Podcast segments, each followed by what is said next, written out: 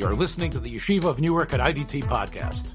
I'm your host and curator, Rabbi Avram Kivelevitz, and I hope you enjoy this episode. Something that's pretty straightforward. Let's start with what you don't have to be tovel. Well, obviously, Minatora, it's anything which is metal. We already said yesterday that glass is only midrabanon, which means Minatora, it's not considered. And he says the same thing is true with Pyrex and Dulux, which I'm not sure if that is. Maybe in Israel it's a more common brand. But so therefore you would not make a bracha on that. Anything that's made out of plastic or any other sort of hard material, they don't have to take to the mikveh at all, of course. I'm not sure what amayil is. We don't have any Hebrew speakers here. Kli amayil. I'm not sure what that is.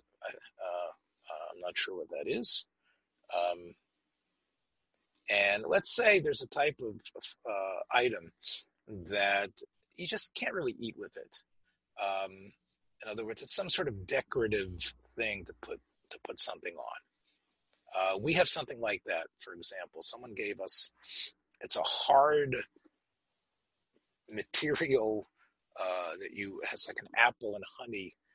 It's got its own, it's not paper mache, but it's like, it has its own apple and honey structure. It's very unwieldy. It's something to put on the table. Maybe you put the apple on for Rosh Hashanah, but the whole, nobody would ever use it as a pot or a dish. The whole shape is wrong. Once in a while you put some food on it. So Rav Yosef says you don't have to take that to the mikveh at all. And the same thing is true, Rav Yosef said, when it comes to something which is the right shape, but it's gigantic. In other words, let's say you have a type of pot, which is where you throw all the other pots in or something, or a container that you throw all the other stuff in. Technically, I guess you could use it and bring it to the table, but the whole purpose for it is you take huge amounts of food in it, or like these huge containers that they have in the nursing homes and other places where, and that's where you store the stuff in. In other words, not the way it comes from the factory, but like you have it as a huge storage container. He says those again midaraisa, they don't really need tefillah, but you should be told with them with a bracha. Here's an interesting one that I thought a nutcracker. Does a nutcracker need to go to the mikveh or not? We talked yesterday about items that stay on the counter. A nutcracker comes to the table. But Rabbi Yosef felt it does need tefillah, but without a bracha. Let's take a look at the footnote here.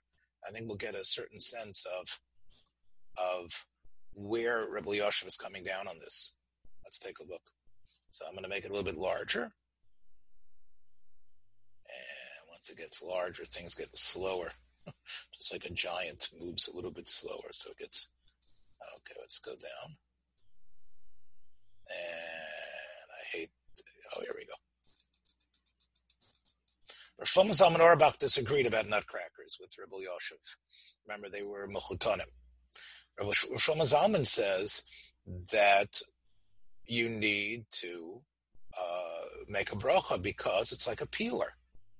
In other words, the nut that gets cracked, for example, if you have a peeler, you need to be told with that with a brocha, okay? Even though you use it on the counter, but you could use it at the table too, right? You could bring the peeler to the table and peel an apple or peel a pear. So that is something that, and the peel itself, when you're touching, you know, it's true that the peeler is touching the peel. The peel is part of the fruit. You might not want to eat it. But Rav Shlomo Zalman says when you have a nutcracker, it's like a peeler. So the hard shell of the walnut is like the peel of the nut, which is the fruit. So therefore, he says it's different than a can opener. In other words, a can opener does not need tefillah for sure, minat Torah. Maybe midrabanan it does, but a can opener is different. Why? Because the can opener only touches the container; it's not the food itself. Whereas the shell of the nut is the pre that you're trying to eat. You don't want to eat it. You can't eat it. It's hard to eat, but it's part of what's part of the fruit. And therefore, this nutcracker is touching it. So Rav Auerbach says it's midaraisa, it needs tefillah with a bracha. Interesting that Rav Wosner felt that you don't even have to take a nutcracker to the mikveh at all. Ein tzarich latfil klal. So we have the three shittas here if you want to look at them. We have Rav Elyashiv is in the middle. If you have a nutcracker, it's something that probably needs tevila only midrabbanan. According to Rav Shlomo Zalman min haTorah, according to Rav Wosner, you don't have to take it to the mikveh at all. That was an interesting little machlekas. I'm not going to go nuts over it, but it's an interesting machlekas. Interesting chumrah Rav Elyashiv has. Let's say you got most of your kalim you were in a pile, and most of the kalim are fine, and then all of them, one of them falls over, and now you can't determine which one is the one that still needs to go to the mikveh. So you can't use rove. Now it's a question whether tefillah is min haTorah or not. There's a machlokas poskim. Some Rishonim say clearly the whole idea that we saw from this week's parsha is only an asmachta. It's only the Rabbanan who say that you have to do it. But there are shittas that hold the tefillas from the Torah. The Rashba quotes the Rambam. According to the Rashba, might be the Rashba's opinion, might be the Rambam's opinion, that it's a mitzvah min haTorah.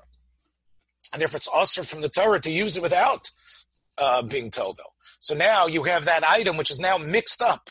Imagine, remember the way I just described it. Everything is all a big jumble. So Rabbi Yosef says if that occurs, you got to put them all in the mikveh. You can't use rove to be matir because it's easy to davar sheyesh matir, and it's very easy to be matir. Just put it into the mikveh. It's normally when this occurs, you could say it's bottled. That's not bottled over here. And therefore, you have to put them all back in. So be careful when you do that. Another interesting chumrah of Rabbi Elyashiv. I would never have thought about this, but think about this. Let's say you have a factory like in Israel that's owned by Jews. However, they sell shares. They sell maniyot shel nachrim. In other words, it's a factory, but it's on the, I don't know what the Israeli stock market is, but there are factories that share stock and are publicly traded. So let's say it happens to be a primarily Jewish factory, but there are they do sell shares to the non-Jews. So Rabbi Elyashiv said, Rabbi Elyashiv understood what it meant that people have shares. So he says, if when you buy shares, you have the right technically, although you have a small amount, but you have the right technically to vote, you have some voting privileges in the company. So that's like you are an owner, you're a shutef in the company, and therefore Rabbi Elyashiv felt that you're chayiv tefillah b'bracha. So it's different than bechor. With a bechor, if the goy has a chelik in it, it's potter. With a keli, you can't give the goy a partial kinyan in the keli. Here, this came from the factory, and it was produced, and even the material the factory produces, Rabbi Elyashiv felt, comes from the goy. Even though he just owns shares in the company that happens to have a factory that makes this. It's a big chumrah, I would say. But anyway, so it really depends on what you have to read one of the shares. You have to go and figure out what does it mean when you buy the share. If owning shares in the company means you just get the revach from it, but you can't make any decisions, then the goy is not considered an owner. And that would be a nafkamina, whether you have to take it to the mikveh or not.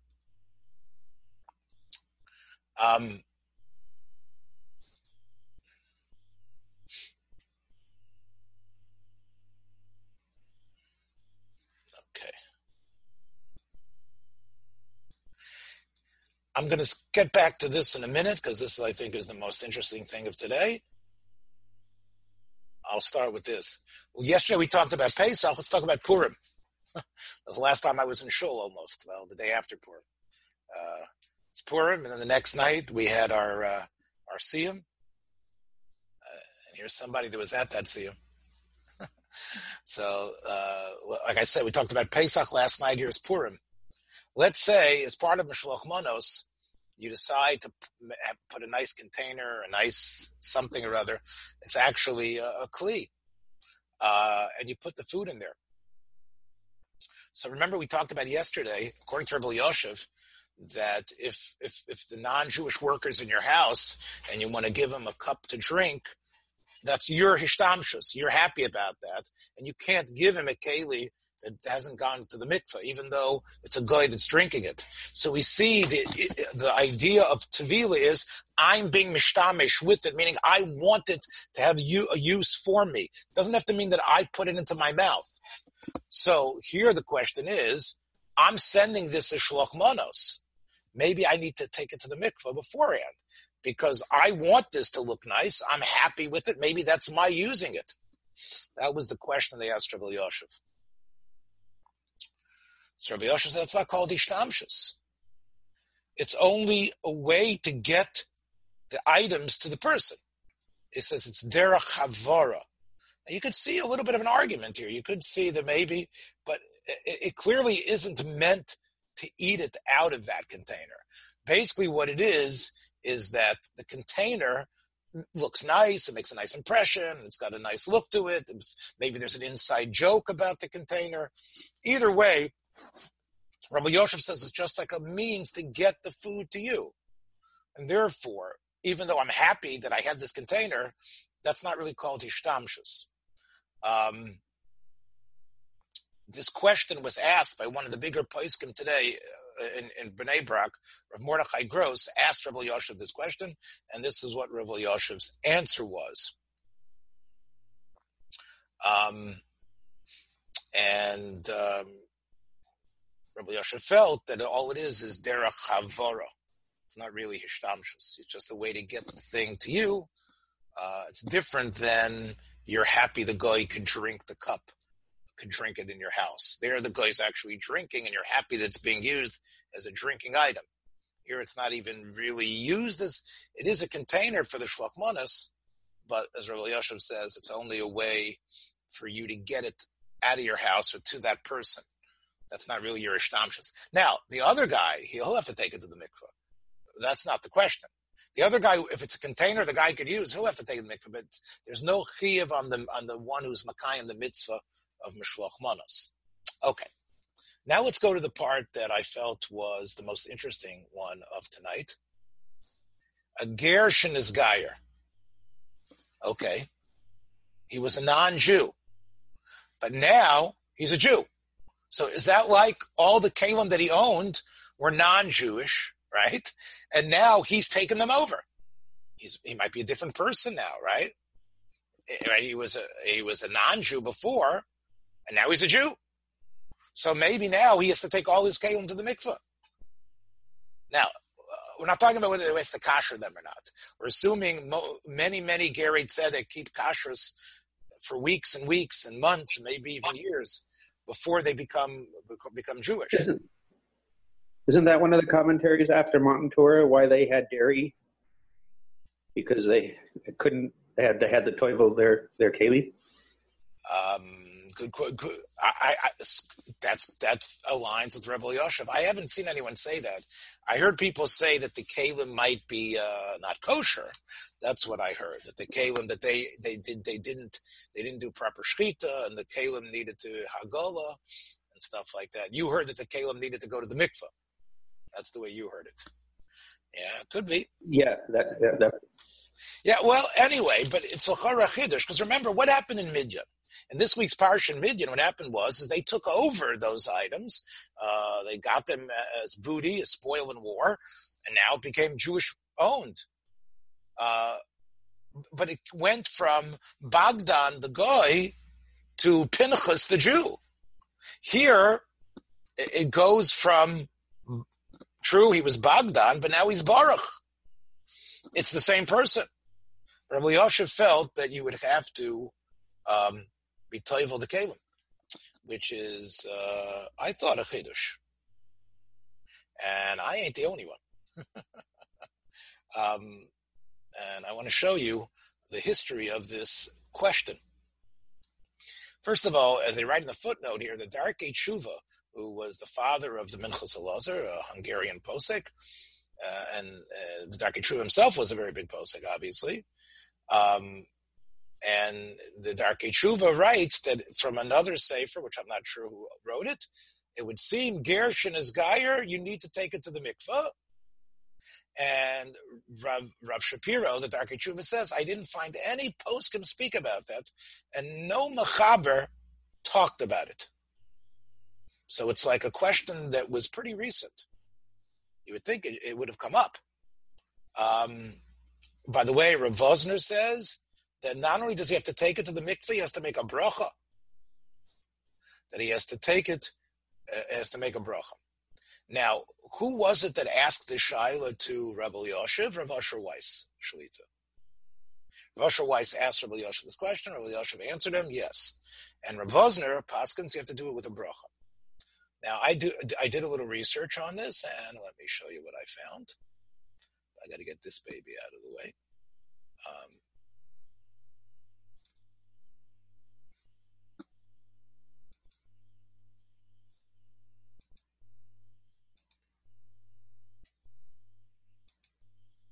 All right, I want to show you, we're going from Rav Elyashiv, who died in 2013. So that's going to be 7 years. But I'm going to show you something from one of the poskim from about 100 or so, more than 100 years ago. But he was considered the king of Hungarian poskim. That was Reb Shimon Grunfeld, the Marshag. And this was his question that came up. And let me make it a little bit larger here. Let's see, we'll make it a little bit larger. So,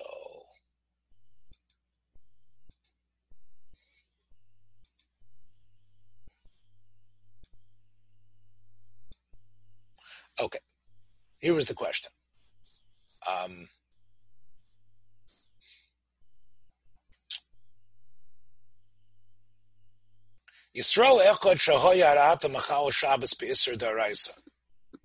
There was a certain Jew that was Machal Shabbos, and people knew about it. Va'ata kibul alav, and now he came to the rabbi and said, I want to do tshuva. I don't want to Machal Shabbos anymore. So the rabbi had a shiloh. We know Machal Shabbos, especially for Hesia, we treat like a non-Jew. Maybe we have to be Tovel as Kalim. So Rav Grinfeld said, all right, look, I don't think you have to be Tovel as Kalim. Now, it could be when he's been a Machal Shabbos for so long, maybe he wasn't Tovel as Kalim when he bought them. So then maybe you should be Tovel them. But if he did Tovel... Rabbi? Yes. Yeah, something I don't understand. If he, let's say, wasn't keeping kosher, right? So that means he, milk and meat, all kinds of things could be non-kosher items. So the kelim, can you, they break them, they boil them, whatever it is. Right, boil them. You can, right, so yes, you'd have to kosher. It's not so toyable. I think it's more toyable. Okay, you're right. Obviously, if he was not keeping kosher, he's got a bigger problem than taking them to the mikveh. He's going to be eating treif if he uses those kelim. So, that's Dr. Kogan. That's upgeret, as we say in Yiddish. That if they became treif, he should either throw them out or kasher them, which is what everybody did for Pesach. The question is, do we treat him like a convert? Do we say, since up till now you were like a mummer, that up until now you were like a non-Jew? And now that you're going to keep Shabbos, it's like you welcome back to Judaism. Right. Well, right. So that's the question. Should we? Rabbi, I remember the discussion on that. I'm sorry. I'm sorry. The discussion on Volk a couple of weeks ago, right? Whether he was there was a difference of opinions whether the haircut within the that's right, the sphere of right. So you're correct. Dr. Kogan is referencing something that we talked about also from Rabbi Yosef and Rav Chaim Kanievsky about not turning off the Baal Tshuva. In other words, being careful how you're going to treat the Baal Tshuva, and hoping that he'll fit in. And I think that's what you mean, because here the question would be, are we going to make him, are we going to rub it into, are we going to rub? No, that's not what I meant. Remember, whether he was by let's say keeping long hair, whatever, he was over Avodah Zarah or not, or it was just a modern fashion. You know, whether a non-observant Jew is like a idolater or not. I think that's the okay.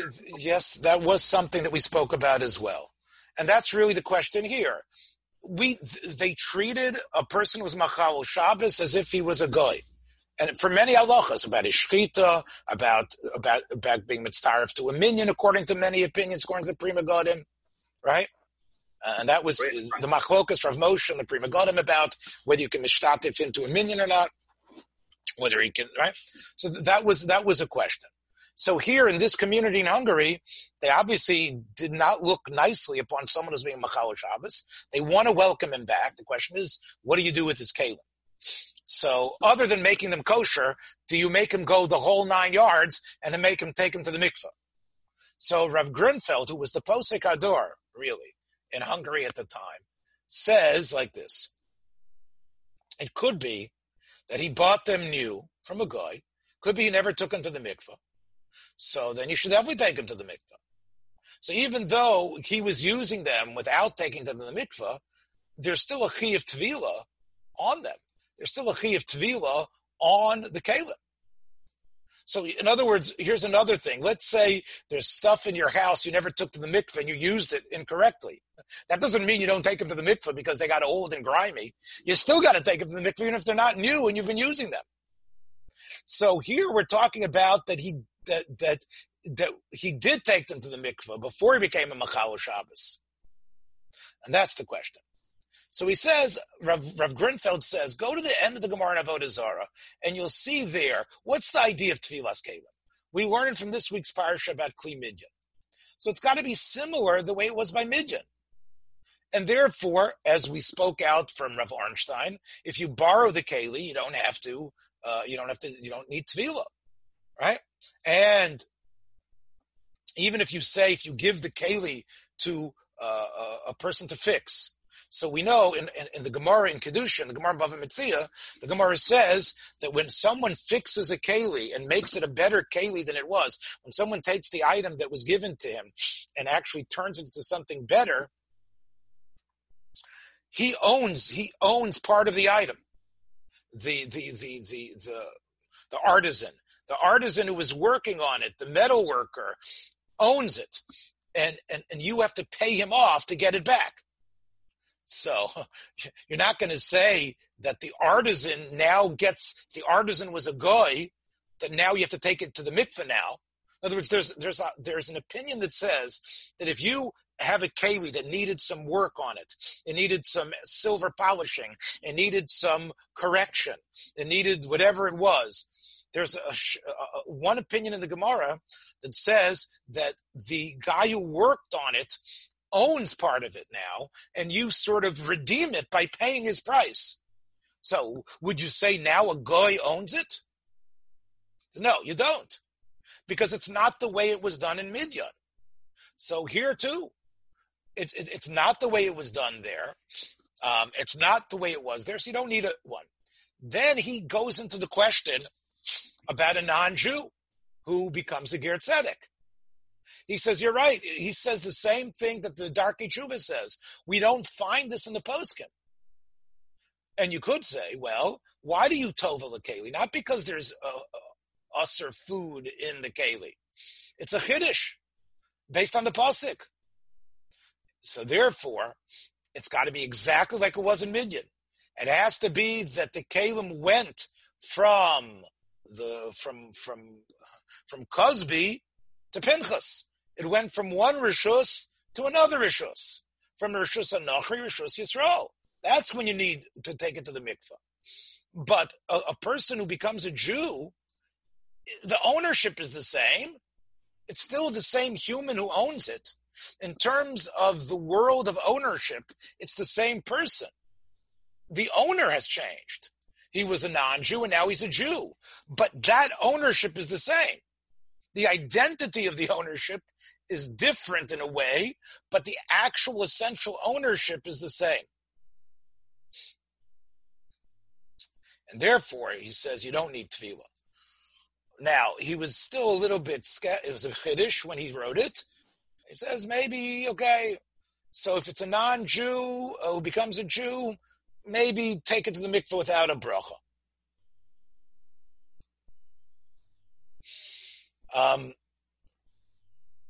And the same thing, you can wonder, what about a ger tzedek who inherits from his father, Caleb? Now here you can say, well, come on, it went from your father's rishus, who was a goy, to you. Well, it could be a yoresh is different than buying it. Could be when you yarshin something, when you inherit kalim, it's different than when you go and buy them. Because an inheritor, remember, even though he's Jewish, he still has a right into the material that was part of the estate. So even when he was when the father was alive, there was an aspect of ownership that the child had.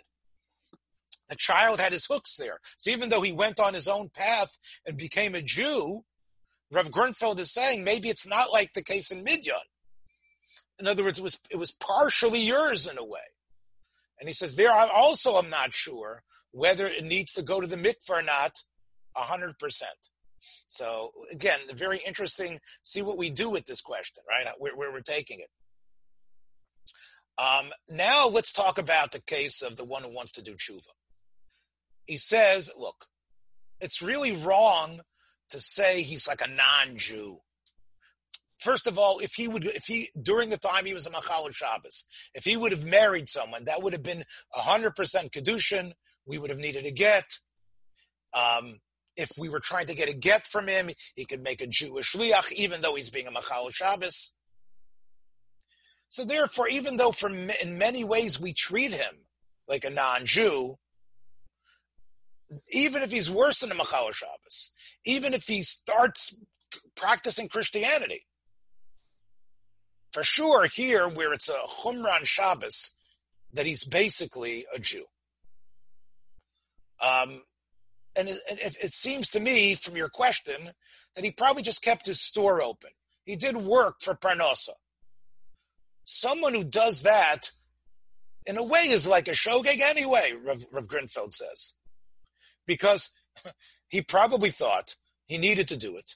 He thought he was going to lose his parnasa. He's wrong, but he's definitely not the same type of Machal Shabbos that's throwing the fist into God's face. So, on one hand, I could hear what you're doing. You want to teach people a lesson that you know what it is to be a Machal Shabbos, and maybe you want everyone else to see that he had to take his kelim to the mikveh, and this way they realize what Machal Shabbos is.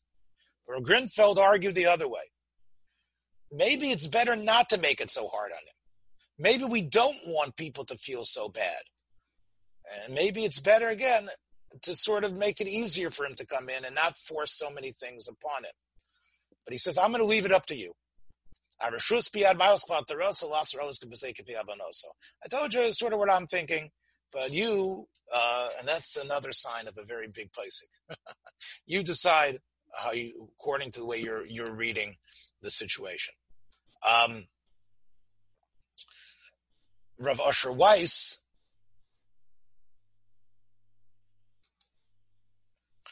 spoke about this question. He's the one who asked Rav Yosef. And here is the question. Gershon is Geyer.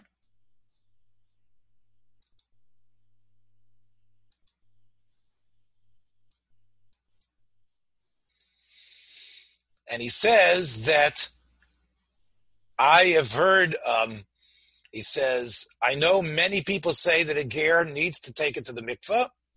I heard it from Rabbi Yosef, from Rav Chaim Kanievsky, and from Rav Wosner, from Rav Sternbach, they all say it, even with a bracha. But this shows you Rav Asher Weiss is. Rav Asher Weiss calls them Rabbanon Gedolim V'Tovim. But he says, I don't agree. It's not in Rishonim and Poskim.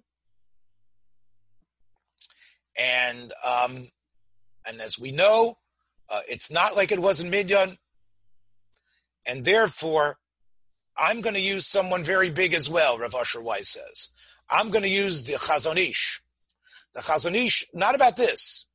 He says, when the poskim don't speak about it, when it's something that happens day in and day out, Geirus was something that was part of Jewish life forever, since the time of the Talmud. And until the Darkei Teshuva mentions it from the Chedrei Deya, until Rav Grunfeld mentioned it, it never came up. Rav Gershon Weiss says that itself is a proof that no one ever thought to take it to the mikveh. And therefore, he says that is a as big as Rav Chaim Kanievsky, Rav Wosner, Rav Sternbach, and Rav Yosef are, Rav Asher Weiss said no. And the reason is, as we say, it never went anywhere.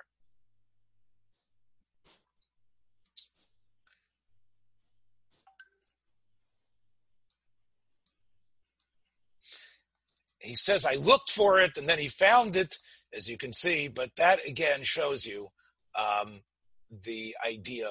And this shows you a little bit about who Rav Asher Weiss is as well. We'll just end with some other of the research of Rav Asher Weiss from another great chassid, the Shem MiShmuel, quoting his father, Rabbi Avram Bornstein, the Avnei Nezer. He says, when a ger went to the mikveh, that worked for him and his kalim. It's similar when you have an animal that is a muberes, that we say the baby or whatever happened to it, it happens to the baby as well. So the same thing happens with a ger. When a ger goes to the mikveh, it's like his whole life went to the mikveh. Everything that he owned as well. True, it's only that his body that went. But it's like, in a way, that everything went. Every single part of him. He's such a different person. And that's what Avnei Nezer said was the reason why you didn't have to worry about the ger taking his stuff to the mikveh. Thanks for joining us for another episode from the Yeshiva of Newark at IDT Podcast. Be sure to subscribe on your favorite podcast app so you don't miss a single episode.